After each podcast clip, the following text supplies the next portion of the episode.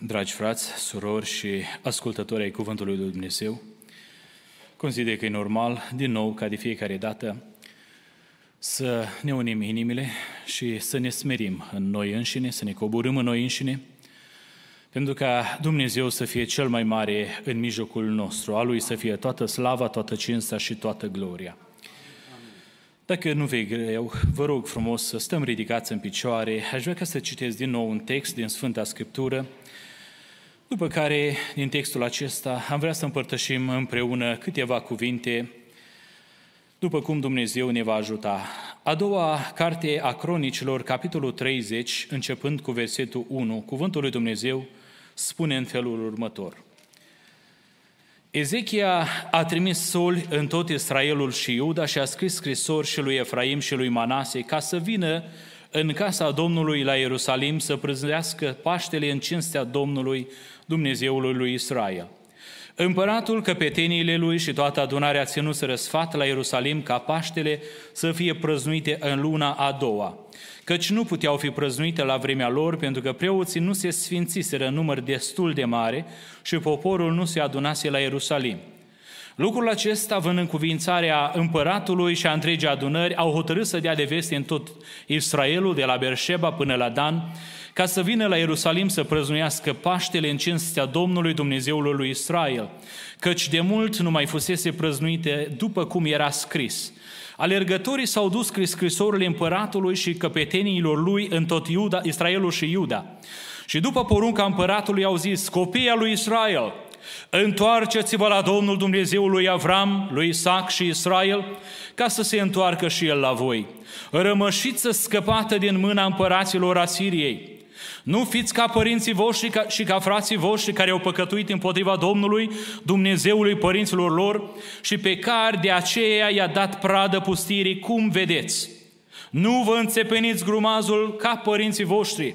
Dați mâna Domnului, veniți la Sfântul lui locaș pe care l-a sfințit pe vecie și slujiți Domnului Dumnezeului vostru pentru ca mânia lui aprinsă să se abată de la voi dacă vă întoarceți la Domnul, frații voștri și fiii voștri vor găsi milă la cei ce au luat robi și se vor întoarce în țară, căci Domnul Dumnezeul vostru este milostiv și îndurător și nu-și va întoarce fața de la voi dacă vă întoarceți la El. Alergătorii au mers astfel din cetate în cetate prin țara lui Efraim și Manase până la Zabulon, dar ei râdeau și își băteau joc de ei. Însă câțiva oameni din Așer, din Manase și Zabulon s-au smerit și au venit la Ierusalim. În Iuda, de asemenea, mâna lui Dumnezeu a lucrat și le-a dat o singură inimă ca să-i facă să împlinească porunca împăratului și a căpetenilor după cuvântul Domnului. Un popor în mare număr s-a adunat la Ierusalim să prăzlească sărbătoarea azimilor în luna a doua. A fost o adunare foarte mare. S-au sculat și au îndepărtat altarele pe care se jertfea în Ierusalim și pe toate acele pe care se aducea tămâie și le-au aruncat în pârâul Chedron. Au jertfit apoi Paștele în ziua a 14-a lunii a doua. Preoții și leviții plini de rușine s-au sfințit și au adus arderi de tot în casa Domnului. Și versetul 26 și 27 a fost mare bucurie la Ierusalim. De pe vremea lui Solomon, fiul lui David, împăratul lui Israel, nu mai fusese la Ierusalim așa ceva.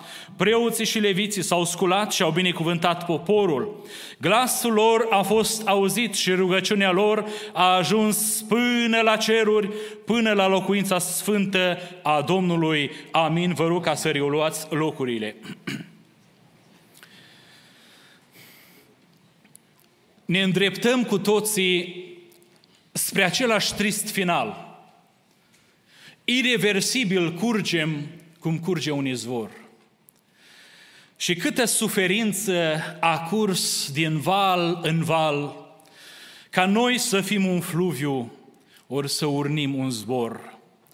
Acolo e oceanul, adânc și liniștit, o lacrimă uriașă ce-a plâns-o Dumnezeu. Acolo te vei duce, o fluviu obosit, și în curând acolo un val voi fi și eu. Ce limpede pornit am, izvor sprințar în curs.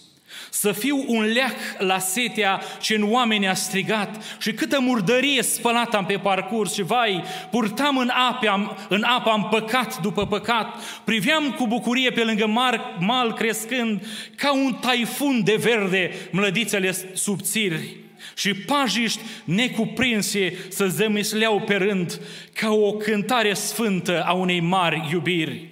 Prietene, de aiurea, așează-te pe mal, privește câte ape în apa mea se strâng, tu vino și te adapă și fii și tu un val, căci fluviul care crește e lacrima ce o plâng. Am fost și eu ca tine, cu fără de habar, ca un morman de carne ce se ținea de os, dar m-a urnit iubirea din muntele de har și sunt acum un fluviu ce curge într Hristos, slăvit să fie numele Său. Și știu că și ca, mi, ca și dumneavoastră, ca și mine și alții sunt, suntem oameni care curgem în viața aceasta trecătoare înspre veșnicie, înspre Hristos, Hristos să ne primească, slăvit să fie numele numele Său. Dragii mei, m-am uitat la cuvântul acesta care a fost citit. M-am gândit de multe ori și aceasta este practica pe care o fac cei mai mulți care stau înaintea poporului să aducă cuvântul lui Dumnezeu, stau și se roagă și eu la rândul meu m-am rugat și am zis, Doamne, ce trebuie de vorbit, ce să vorbesc? Și am stat și m-am meditat și am gândit la un lucru și am gândit la altul, până ieri când la părtășia de familie am primit cuvântul acesta din mâna lui Dumnezeu. Mi-a stăruit în minte acest cuvânt frumos. Nu vă înțepeniți grumazul, spunea scrisoarea împăratului din versetul 8, ca părinții voștri, dați mâna Domnului. Mi s-a părut atât de important și de interesant să văd imaginea aceasta creată în mintea mea, un Dumnezeu măreț, un Dumnezeu minunat, un Dumnezeu mare, un Dumnezeu sfânt, un Dumnezeu care a creat pământul și noi înaintea Lui suntem ca un fir de praf, un Dumnezeu care se coboară la fiecare dintre noi și dă mâna cu noi. Dă mâna cu cel mai mic dintre noi, nu e așa frumos? Nu e așa că e frumoasă imaginea aceasta? Dați mâna lui Dumnezeu, e chemarea lui Dumnezeu pentru noi în dimineața aceasta. Dați mâna cu Dumnezeu că Dumnezeu vrea reabilitare. Trăim într-o lume disperată, care are o nevoie disperată de semnificație. Trăim într-o lume coruptă, care are nevoie ca să se îndrepte înspre mai bine și toți ne dorim să fie mai bine și toți suntem de acord la capitolul acesta. Vrem să fie mai bine. Ne e frică, ne e groază de ceea ce se întâmplă, de război, de, de uh, boli, de necazuri, de cancer, de incertitudinea vieții de mâine. Aceasta e lumea în care Dumnezeu ne-a așezat ca o lumină. Voi sunteți cetatea de pe munte și o cetate care ezită pe munte stă ca o dovadă, ca o lumină în fața tuturor și nu poate să rămână ascunsă. Aceasta este biserica. Trăim într-o omenire aflată în pragul colapsului și se spune că sistemul economic actual nu ne mai poate susține și trebuie să, să-l schimbăm. Se spune că planeta nu ne mai poate susține, că nu mai are resurse uh, suficiente. Dacă e drept sau nu, asta nu mai contează, dar oamenii știu și cred în lucrul acesta. Se spune că nu mai avem mult în față și ajungem în colaps la toate nivelele. Într-o lume disperată, este o biserică care are nevoie ca rugăciunea să-i fie ascultată. Și iubiții mei, ascultați-mă, într-o dimineață ca aceasta, aș vrea ca să aduc înaintea dumneavoastră acest cuvânt. Și mi-am intitulat uh, predica aceasta, Ce să faci ca rugăciunea să ajungă până la ceruri. Din versetul 27, preoții și leviții s-au sculat și au binecuvântat poporul și glasul lor, al preoților, a fost auzit și rugăciunea lor, a preoților, a ajuns până la ceruri, până la locuința sfântă a Domnului. Dar în Noul Testament, în perioada aceasta nou testamentală, Hristos vine și ne spune prin gura Apostolului Petru că a făcut din noi, din biserică, din fiecare membru, din fiecare, fiecare mădular al trupului lui Hristos, a făcut o preoție universală, o preoție sfântă. Fiecare om este preot. Fiecare în ce sens? În sensul în care perdeaua dinăuntul templului, ne spune Sfânta Scriptură și în Evanghelie și în Cartea Evrei, s-a rupt de sus până jos. Perdeaua aceea groasă, perdeaua, perdeaua aceea dură, perdeaua aceea puternică care nu putea fi ruptă de o mână omenească. Perdeaua aceea, ca să nu existe niciun dubiu, spune cuvântul, că a pornit de sus ruptura fără intervenția vreunui om, fără intervenția, sau știu eu, uzura de ani, de sute de ani, de mii de ani, fără niciun lucru de felul acesta. Perdeaua s-a rupt dintr-o dată, aparent fără motiv, de sus până jos. Și cartea evrei ne spune, de fapt, perdeaua simboliza pe Domnul Isus Hristos, care s-a rupt pentru noi, ca să avem cale liberă. Până atunci, numai preotul mare, o singură dată pe an, avea dreptul să intre în Sfânta Sfintelor. Până atunci, omul acela trebuia ca să poarte păcatele poporului.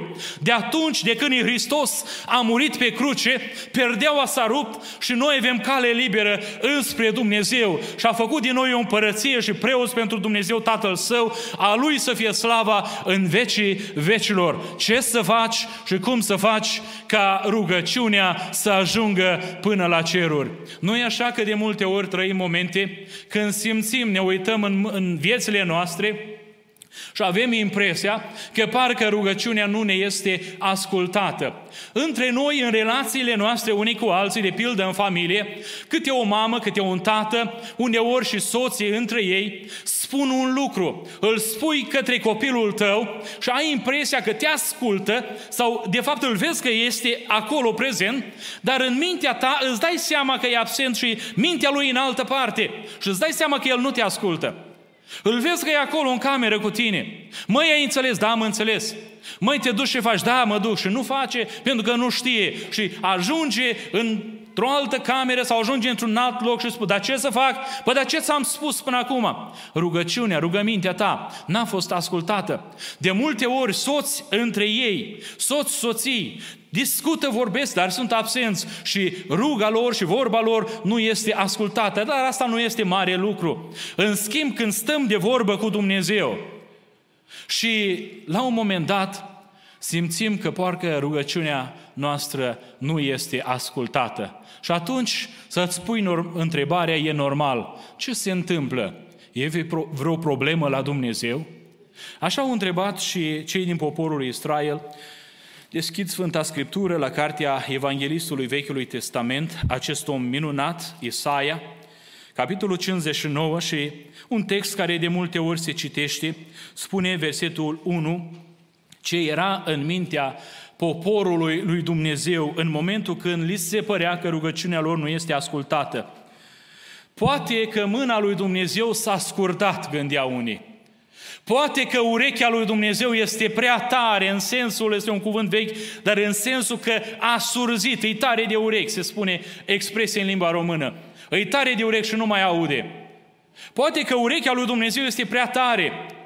Sau există o filozofie la ora actuală care se numește teism, dacă nu mă înșel, și spun oamenii, noi credem într-un Dumnezeu, dar un Dumnezeu care a făcut lumea și s-a dus în treaba lui. Știm că există, dar s-a dus în treaba lui și nu are nici o treabă cu creația.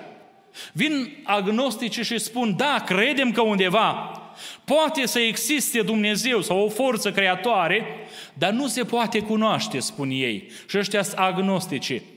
Ori cuvântul lui Dumnezeu ne spune în versetul 1, nu, Dincolo de filozofia lumii, dincolo de problemele cu care vă confruntați și de întrebările pe care le aveți voi ca nație, ca popor al lui Dumnezeu, în Vechiul Testament.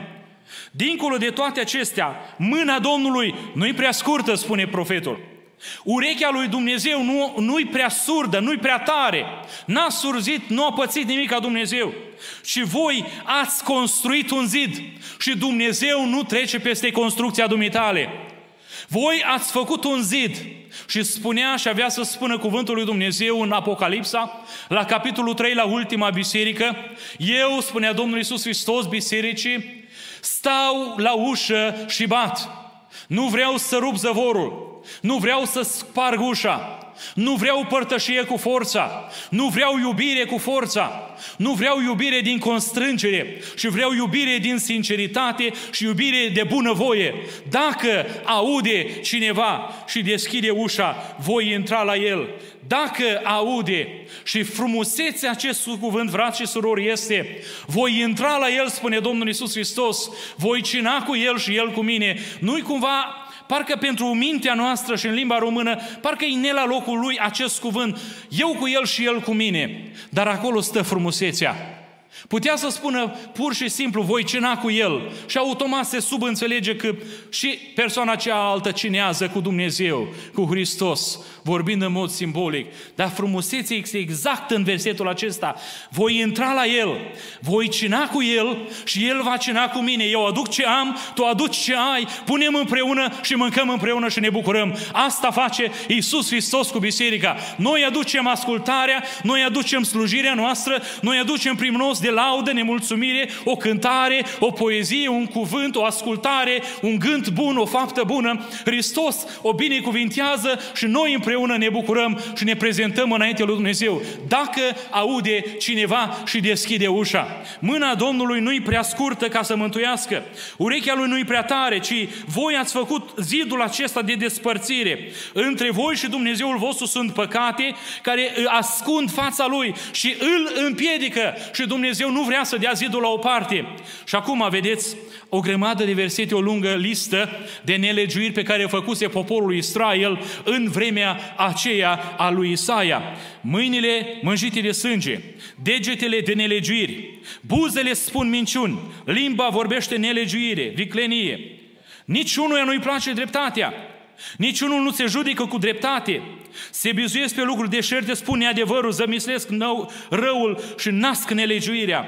Și apropo de lucrarea ce s-a dat la ora de rugăciune, clocesc niște ouă de basilic și, ies, și țes pânze de păianjen. Niște ouă care le vezi că seamănă cu, cu ceea ce e normal să fie în cuib. Și când se clocesc și când se termină, ies niște șerpi, niște basilici sau niște năpârci, niște vipere, cum se spune mai nou în limba română. Picioarele lor, versetul 7, aleargă spre rău, se grăbesc să verse sânge nevinovat. Gândurile lor, gânduri nelegiuite, prăpădul nimicirea și nimicirea sunt pe drumul lor. Nu cunosc calea păcii și așa mai departe. Și acum, credeți că toate lucrurile acestea rămân fără urmări?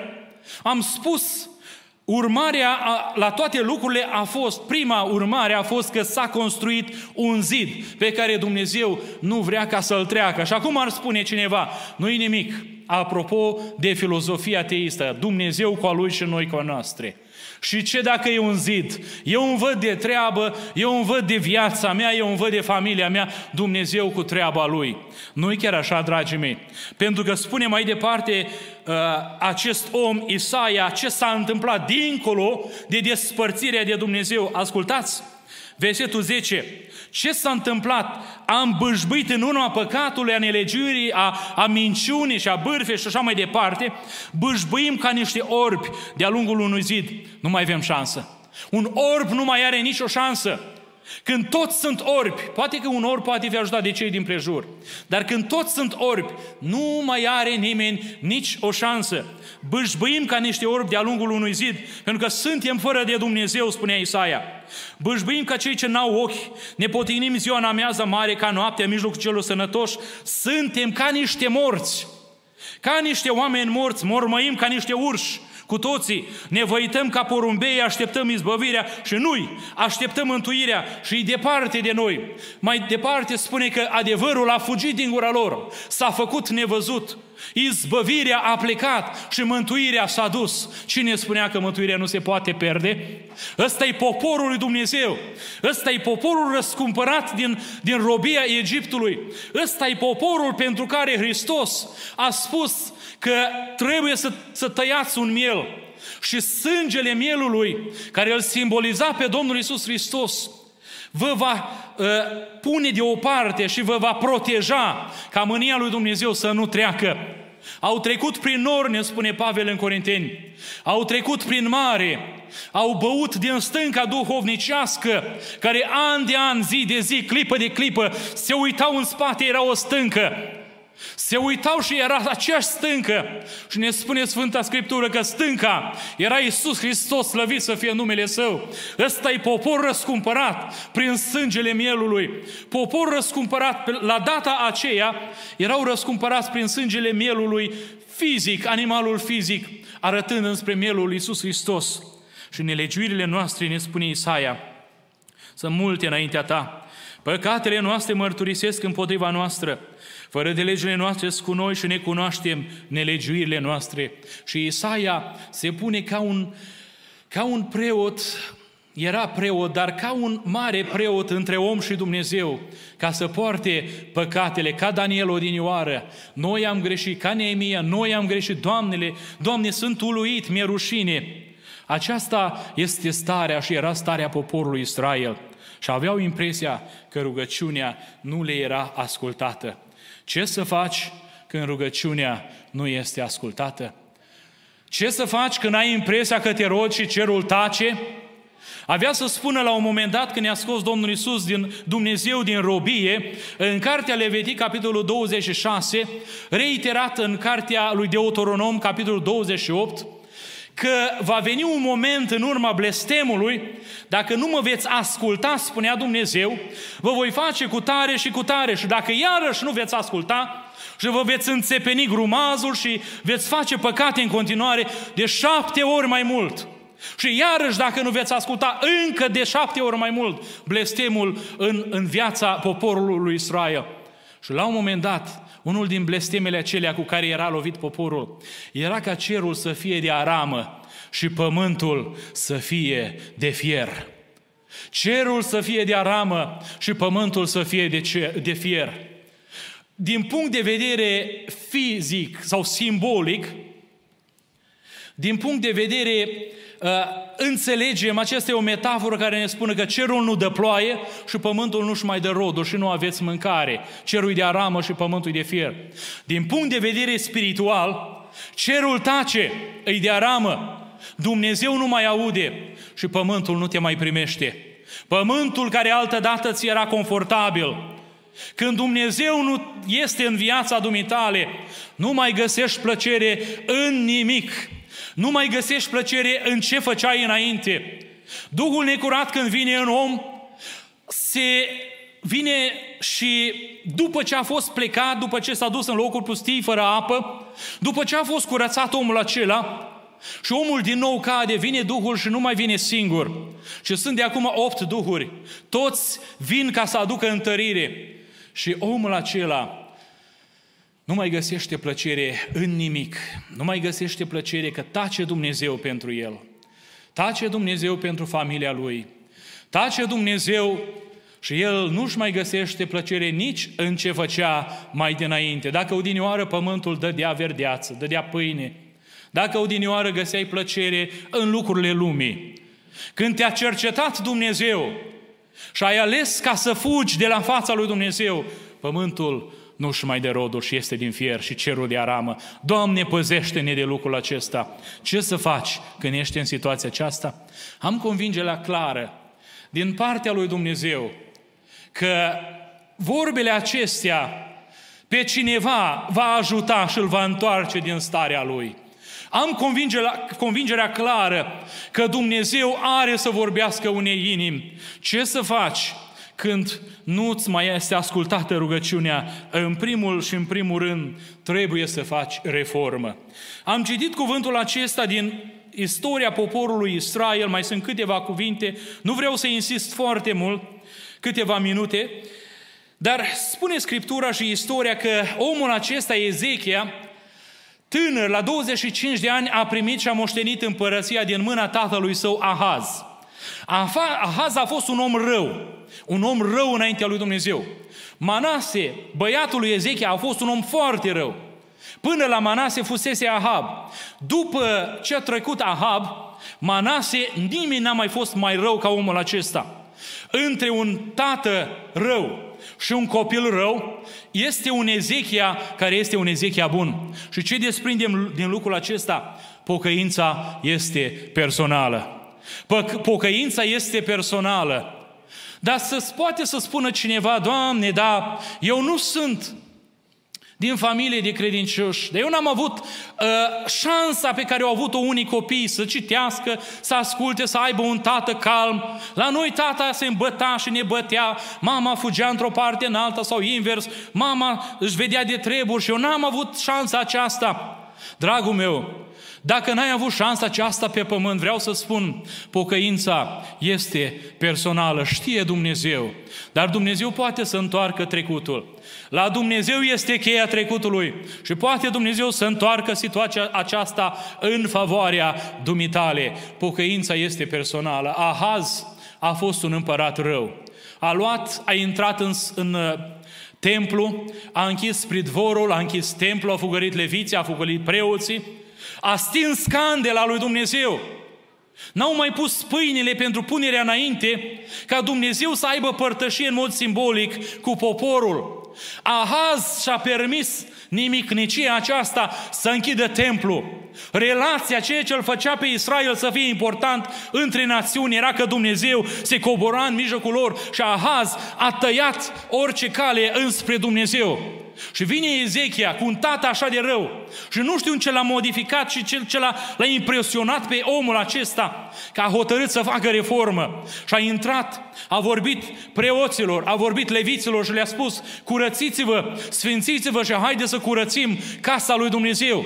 Au dărâmat altarele astarteilor, au dărâmat altare stâlpii închinați lui Baal, au dărâmat și au făcut reformă în țară de jur împrejur, au trimis scrisori și au chemat să sărbătorească Paștele. Împărăția de nord fusese cotropită de asirieni și nu mai aveau guvern independent.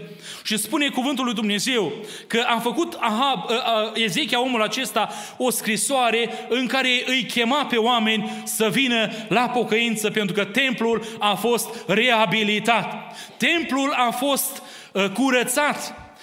Ce să faci când, nu, când simți că nu-ți mai este ascultată rugăciunea, reformă. Ce să faci când știi și când crezi că Dumnezeu nu te mai ascultă când te rogi, este să faci reformă, curățenie în casă. Hai să ne ducem în spate. Spunea cuvântul lui Dumnezeu bisericii din Efes, aduți aminte, ai început-o bine, la un moment dat ai părăsit dragostea din tâi. Întoarce-te nu la dragoste, la fapte. Nu la dragostea din tâi. Pentru că dragostea din tâi nu te, poți, nu te mai poți întoarce. Dar, spune cuvântul Lui Dumnezeu, întoarce-te la fapte. Pentru că în dragostea din tâi erau făcute niște fapte. Niște fapte grozave înaintea lui Dumnezeu. Și acolo Dumnezeu ne cheamă să ne întoarcem. Reformă la ceea ce se făcea la început. Te rugai. Stăteai în părtășie cu soția, cu soțul Copiii erau în prejurul tău ca niște lăstari în jurul mesei tale. Biblia era deschisă, se cântau cântări. Era voie bună și pace în familie. Și dintr-o dată pe nepusă masă au venit filmele și au intrat obiceiurile lumii. Și au intrat lucruri care, în care Dumnezeu nu-și găsește plăcerea și simți că rugăciunea nu-ți mai este ascultată. Și spui, poate n-am făcut niciun păcat, Poate n-am făcut nimic înaintea lui Dumnezeu să-L supăr, ba da. Faptele din tâi, în atenția lui Dumnezeu, întoarce-te, spunea bisericii în Efes. Ce să faci? Când nu mai este ascultată rugăciunea, Dumnezeu vrea reformă. 2 Cronici, capitolul 29, cu versetul 5, partea a doua, cuvântul lui Dumnezeu ne spune, Ascultați-mă, leviților, acum sfințiți-vă Sfințiți casa Domnului Dumnezeului părinților voștri. Scoateți afară din sfântul locaș ce este necurat. Părinții noștri, spune Ezechia, tata meu, tatăl meu Ahaz a păcătuit, a făcut ce e rău înaintea Domnului, Dumnezeului nostru. Părinții noștri l-au părăsit și și-au bătut privirile de acortul Domnului și i-au întors spatele. Au făcut lucruri grozave Haideți să ne întoarcem la faptele din tâi. Haideți să ne întoarcem la momentul când Dumnezeu binecuvânta casa noastră. Ne spune cuvântul lui Dumnezeu în Psalmul 101, în versetul 2, partea a doua, voi umbla cu inima fără prihană în mijlocul casei mele, spunea omul lui Dumnezeu David. Versetul 7, cel ce se dedă la înșelăciune nu va locui în casa mea. Voi, eu îmi voi face datoria de soț, de tată, de șef al casei mele. Voi umbla fără prihană. Și părinții, copiii vor vedea purtarea părinților. Copiii vor vedea purtarea tatălui. Tata se roagă. Tata vorbește frumos cu mama. Tata citește din Sfânta Scriptură. Tata nu-și pierde vremea aiurea. Tata se duce la lucru și aduce cele necesare traiului. Mă voi purta cu bunăvoință, cu înțelepciune, cu neprihănire, spune David, în mijlocul casei mele. Când vei veni la mine, Dumnezeule? Ce să faci? În primul rând, reformă. Deschid Sfânta Scriptură încă la un cuvânt din Evrei, capitolul 10, cu versetul 19, cum să ne purtăm în reforma aceasta? Astfel, dar, spunea omul Dumnezeu, fraților, fiindcă prin sângele lui Isus avem o intrare slobodă în locul prea sfânt, pe calea cea nouă și vie pe care ne-a deschis-o El prin perdeaua din lăuntru, adică trupul Său, și fiindcă avem un mare preot pus peste casa lui Dumnezeu, atenție, să ne apropiem în reforma caselor noastre cu o inimă curată cu credință de plină, cu o credință întreagă, cu alte cuvinte, cu o credință care aparține întru totul lui Dumnezeu, cu o credință care îl onorează pe Dumnezeu, tot ce fac să cred în Dumnezeu, că Dumnezeu se apropie, cu inimile stropite și curățite de gândire, cuge, de meditația noastră rea, cu inimile stropite curățite de un cuget rău și cu trupul spălat cu apă curată, să ținem fără șovăire la mărturisirea nădejdii noastre, căci credincios este Cel ce a făcut făgăduința, slăvit să fie numele Său. Simți și ai simțit vreodată că cerul tace? E vremea să ne întoarcem la faptele din tâi. E vremea să facem reformă în casa noastră.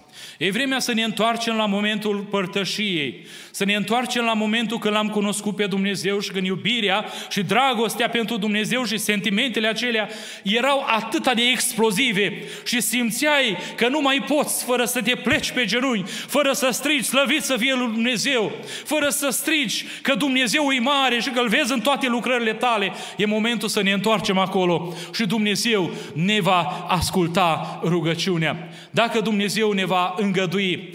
În continuare vom privi la ceilalți doi pași în ce mod s-au întors oamenii aceștia la Dumnezeu și Dumnezeu să ne asculte. Data viitoare când o fi aceasta, dacă vom avea viață, dar până atunci, haideți să ne întoarcem și Dumnezeu să privească cu plăcere la casa noastră. Amin.